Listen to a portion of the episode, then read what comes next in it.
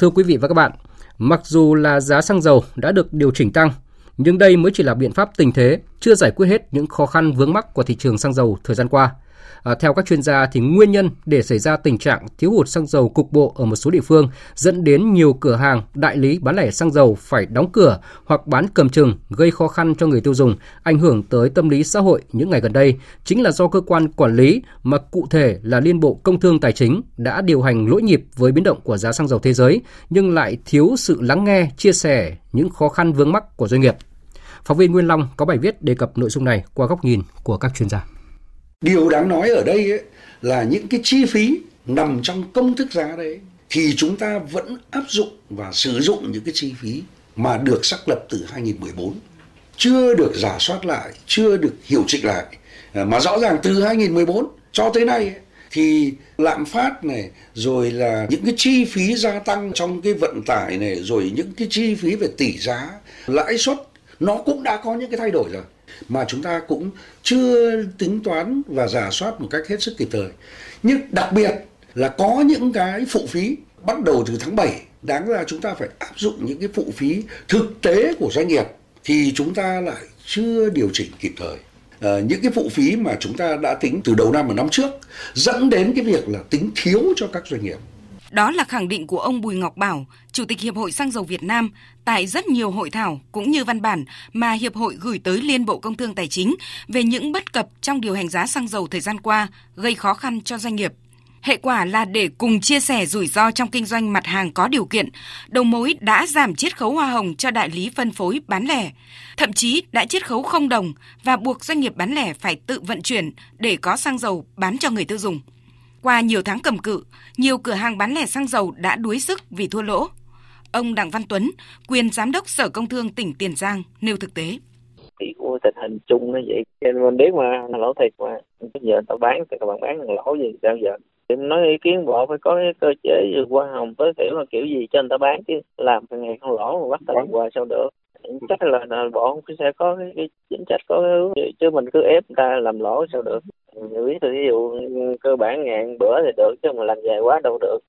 Ghi nhận việc Liên Bộ Công Thương Tài chính đã quyết định điều chỉnh tăng mức chi phí vận chuyển xăng dầu từ nhà máy về cảng và mức premium trong nước trong giá cơ sở mặt hàng xăng dầu vào kỳ điều hành giá xăng dầu ngày 11 tháng 10 sẽ giảm bớt khó khăn cho doanh nghiệp và thị trường. Song theo chuyên gia kinh tế, tiến sĩ Lê Đăng Doanh, thì để xảy ra những xáo trộn trên thị trường xăng dầu thời gian qua, có nguyên nhân căn bản của việc cứng nhắc, thiếu linh hoạt trong điều hành và là bài học cần được rút ra cho các cơ quan quản lý trong thời gian tới. Tôi nghĩ rằng ở đây có nhiều bài học cần phải rút kinh nghiệm, tức là phải có cái phản ứng kịp thời nhưng đồng thời cũng phải đối thoại với lại các doanh nghiệp, tính toán đầy đủ các cái chi phí của doanh nghiệp và tạo cái động lực lành mạnh và cần thiết cho các doanh nghiệp thì tôi rất mong là Bộ Công Thương và các doanh nghiệp sẽ đối thoại với nhau và tìm ra một cái giải pháp để giải tỏa cái tình trạng ách tắc hiện nay.